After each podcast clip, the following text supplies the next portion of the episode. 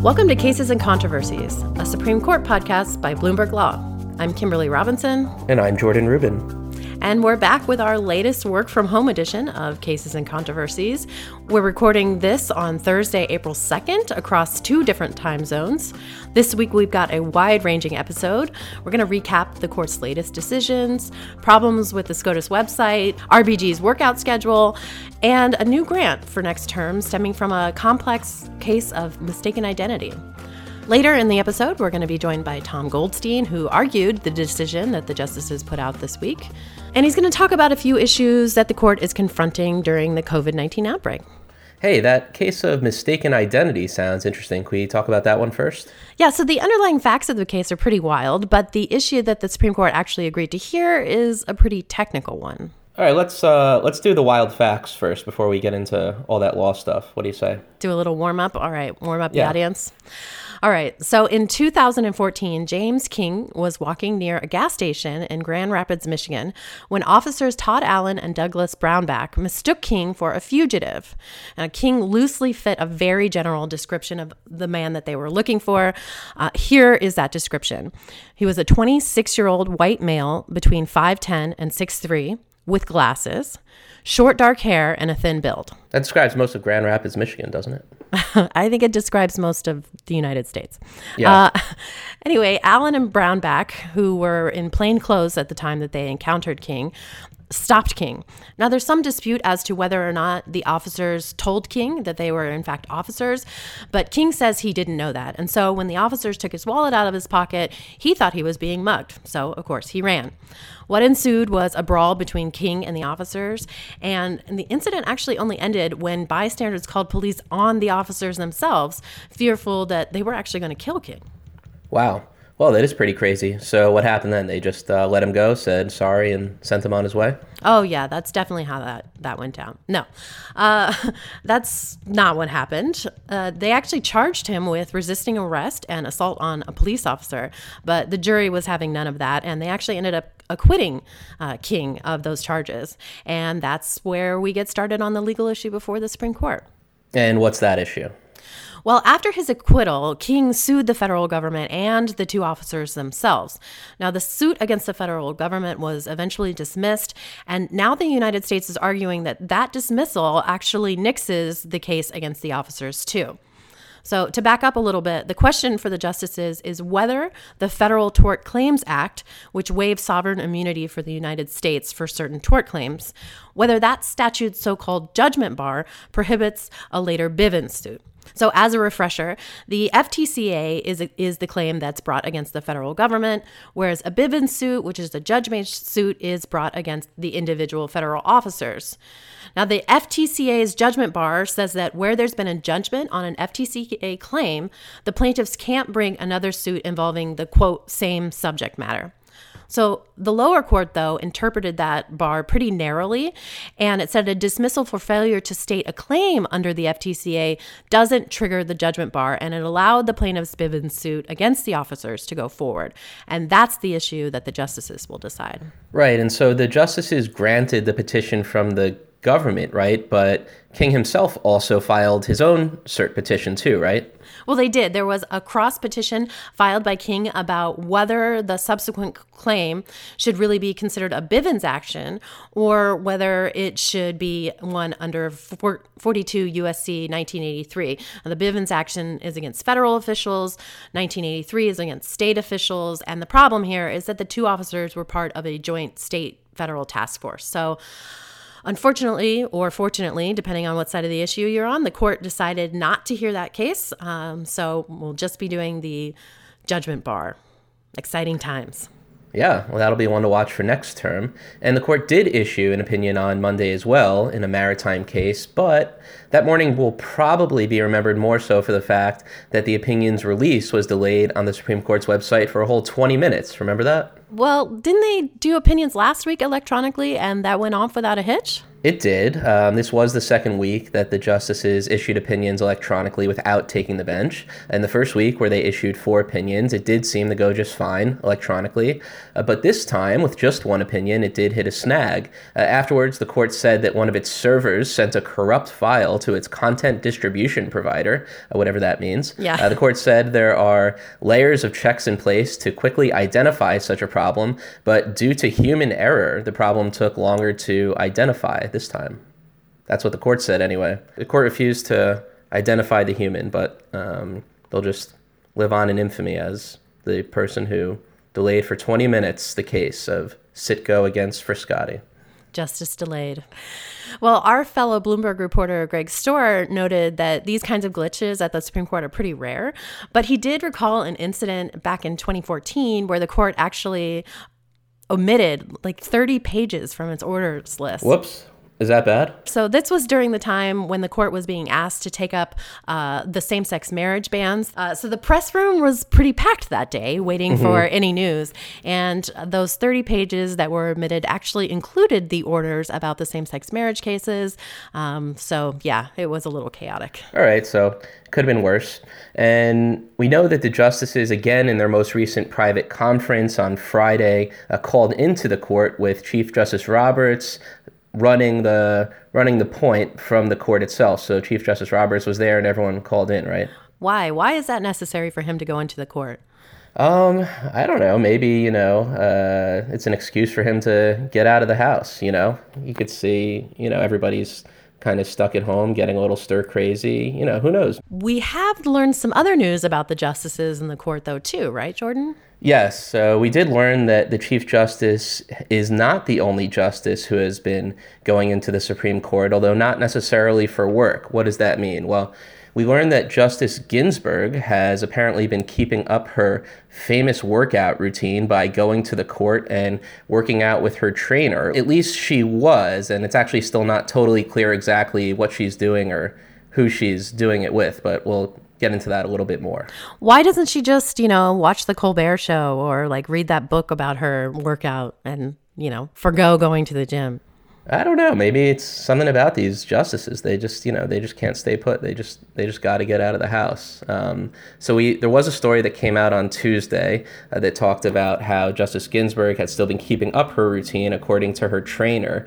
And the story came out on Tuesday night, basically caused all of Twitter to explode with liberals wondering what the heck she's thinking. But then on Wednesday morning, a story came out, and Wednesday is the day that DC's stay-at-home order took effect, with her trainer saying, okay, they actually had called off their session. So everyone says, okay, well, but wait, there's more.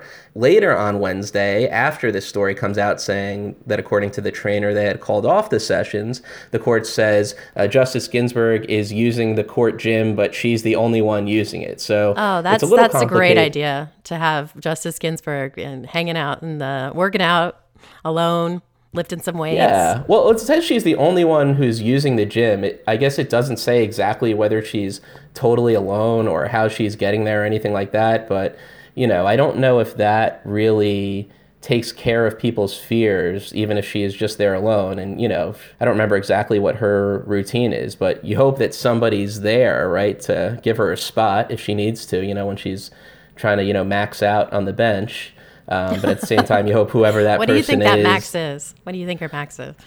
I know what it is, but I told her that I would not tell anybody, and I cannot break that confidence. Well, maybe Justice Breyer can call up his colleague and give her some tips on how to safely social distance. Yeah, we also learned that Justice Breyer has been complying with the stay-at-home order up at his place in Massachusetts. Apparently he's been cooking a pot roast, and he's been watching movies and having some nice family time and going for jogs and stuff like that. And, that was a good story, too, because you could just really... You could really hear Justice Breyer in his voice describing in detail this pot roast recipe that he got on the internet. Yeah, that was a story by Jess Braven, and there were a lot of really good tidbits in there. Like, I didn't know that Justice Breyer went on a daily 2-mile run. That's what he says. Apparently, he had the interview while he was on the run. That's, wow. I saw that. I was wondering exactly, maybe, because you can't imagine that all the justices love talking to the press. You know, maybe he got a request and was like, man, I don't want to do this, but maybe that could like break up his run if he wasn't really feeling it that day. He's like, oh, well, you know, all right, I got to do this interview, you know. All the justices are making excuses. Well, we're hoping that all of the justices are staying healthy, like Justice Breyer. I'm looking at you, Justice Ginsburg. Anyway, Jordan, let's tee up this maritime opinion before we bring on Tom. Now, Justice Sotomayor's majority opinion for the court said that this case involved, quote, a complicated series of proceedings, including a 41-day trial, a subsequent 31-day evidentiary hearing, and two appeals. Jordan, can you sum it up for us in less than 41 days? I'll give it a shot. So CITGO subchartered an oil tanker from Frescati Shipping Company, and toward the end of its voyage from Venezuela to New Jersey, a classic voyage, an abandoned ship anchor punctured the tanker's hull, whatever that is, and 264,000 gallons of heavy crude oil spilled into the Delaware River. And so that led to a dispute between CITGO and others collectively referred to as Carco on one side and Frescati on the other side over who was liable to clean up the mess. And that was costing over $100 million. So we have a big money dispute here. And it's a dispute that came down to a contract issue between the companies over a quote unquote safe berth clause. And the question is whether Carco had provided an express warranty of safety in the clause as the charterer, or whether the charterer just had to do its due diligence. So it's a pretty technical question, but a lot of money at stake. And in a 7-2 opinion by Justice Sotomayor, the court said that the safe berth clause establishes a warranty of safety, not just due diligence, and so Carco is liable. We had Justice Thomas writing a dissent for himself and Justice Alito, where he said, quote, I appreciate the majority's desire to interpret the safe berth clause in a manner that provides clarity to the maritime industry. The plain meaning of the contract's text, however, does not support the majority's interpretation, end quote. Wow. So I think that the justices have boats on the mind during their stay-at-home orders, because didn't they issue that trademark case involving Blackbeard's ship? The copyright case. Yeah. Allen against Cooper. Yeah, I guess we're all kind of marooned, you know? As we say on the high seas. Well, I think that's a good time to bring on someone else. Let's bring on our guest now, Tom Goldstein. He's a partner at Goldstein and Russell and the producer of SCOTUSblog. He's argued 43 cases at the High Court, including the CITGO case, and he was set to argue his 44th last month on behalf of Google before the March arguments were postponed.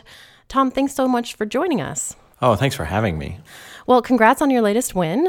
Jordan and I talked a little bit about the case before you came on, but can you talk about some of the implications of the decision? Well, I think that the major implication of the decision is certainty.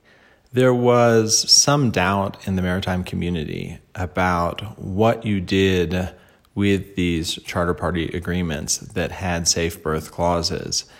And while a lot of the kind of international tribunals, particularly in England, arbitration, in New York also arbitration, had understood the provisions to be warranties, there was some contrary authority. And this is a note that Justice Thomas says at the beginning of his dissent, in fact.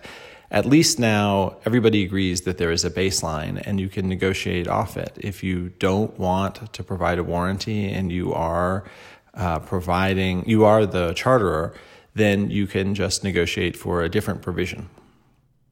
Right. I like how Justice Thomas tries to find a little silver lining for his dissent. Exactly. So, Tom, you were set to argue last month in a big case, the Google against Oracle dispute, but that's one of them that, along with arguments over subpoenas into President Trump's financial records that the court postponed. Can you talk at all about how the March postponement is affecting your preparation for that argument, if it ever happens, and relatedly, what you think the court is going to do with the March session cases? Well, that's evolved a little bit, to be honest. Immediately after we got the postponement, it was realistic that the court was going to hear argument in the case in April. And so we kind of kept up our pace. We had a contingency plan for this to deal with the prospect of the court moving the argument back. And so we went into a new pattern of moot courts so that we were holding moot courts midday every Thursday, in addition to just our general preparation work. We kept that up, and then we had another moot court at the beginning of this week. But now we've just decided that it really isn't practical to expect that the justices will hold oral argument in the case in April either, and we've geared it down so that there are some issues that we're working through and trying to resolve, some better ways of phrasing things that we're working on. But we aren't really in any kind of intensive phase so that we would be able to argue the case with total comfort in 2 weeks, because it's just, that's not going to happen, and we feel comfortable predicting that. We do expect that the court will give everybody at least a month's notice. Now, that's not based on any inside information. It's just how they work. So, there'll come a time where they let us know what it is that they're planning to do, and we'll gear back up. I don't think that even they are likely to know that right now. It's such a fluid situation. It's so hard to know exactly what it is that they can do in this situation. So I expect that, we may, it may be a while before we have some more certainty. So you kind of hinted at this in your answer to Jordan, but what about the April sitting? Do you think that's pretty much a foregone conclusion that they're going to postpone those as well?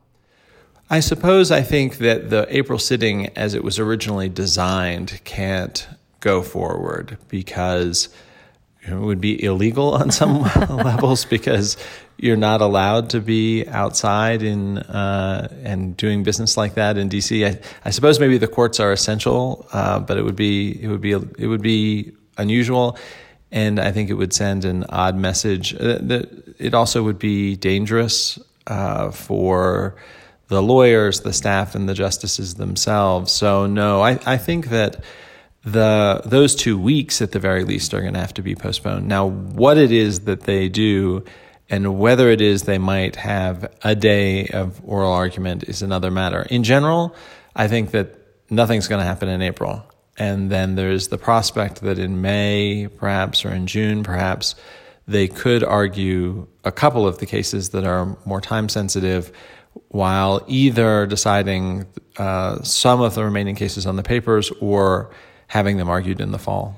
Yeah, that's really interesting. I know I'm recording here from Virginia, where we're under a stay-at-home order until June 10th. So yeah, and I expect that we don't know, again, because they're working out themselves what to do. They are a very tradition-bound institution, and there aren't really traditions to deal with this, but they are a consensus-based institution in the sense that the Chief Justice has an enormous say in what happens here, and I think is really respected inside the building for his ability to manage difficult situations.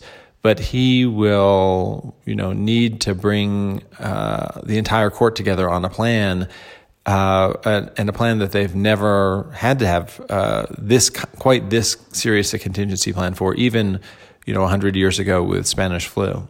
Yeah, I really love that detail that when they announced the postponement of the March arguments, they said, don't worry, this is totally, usual. It's not unprecedented.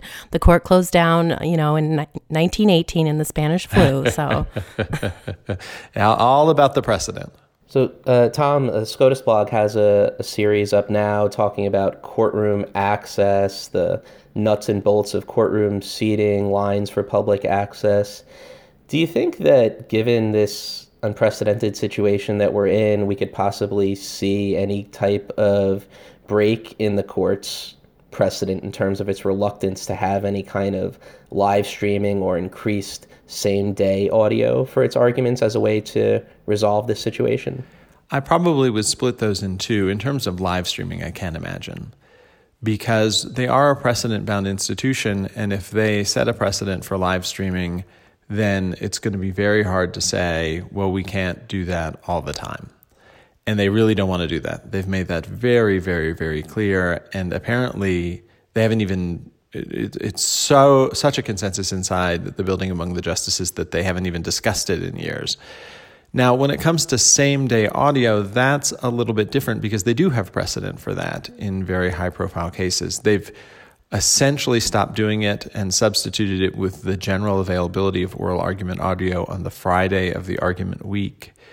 But they have the capacity to, for really important cases, have the audio out to the public in the afternoon of the oral argument. So if they did, for example, hold oral argument in any time-sensitive cases, maybe the Trump tax return cases, maybe the cases about how the Electoral College works, I would expect that they would exclude a public audience and instead release the audio the same day, explaining that it was because of the high-profile nature of the cases and the exigency. Well, great. I think that covers about everything that we wanted to chat with you about. Is there anything else that we're missing, Tom? No, I hope everybody stays safe and everybody, like Justice Ginsburg, is continuing their workout regimens, but doing it in an extremely healthy way. Well, thanks so much. Thank you. Well, we will continue to bring you audio, although it usually is not same-day audio, here on Cases and Controversies. You can stay up to date with all the latest Supreme Court and coronavirus news at news.bloomberglaw.com. Stay safe. Ooh, I did it the first time this time. Nailed it.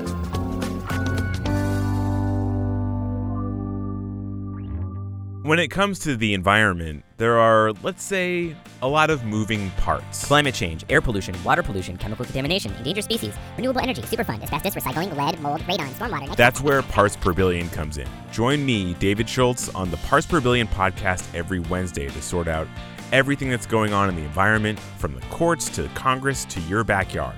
Download and subscribe to Parts Per Billion wherever you get your podcasts, and thanks for listening.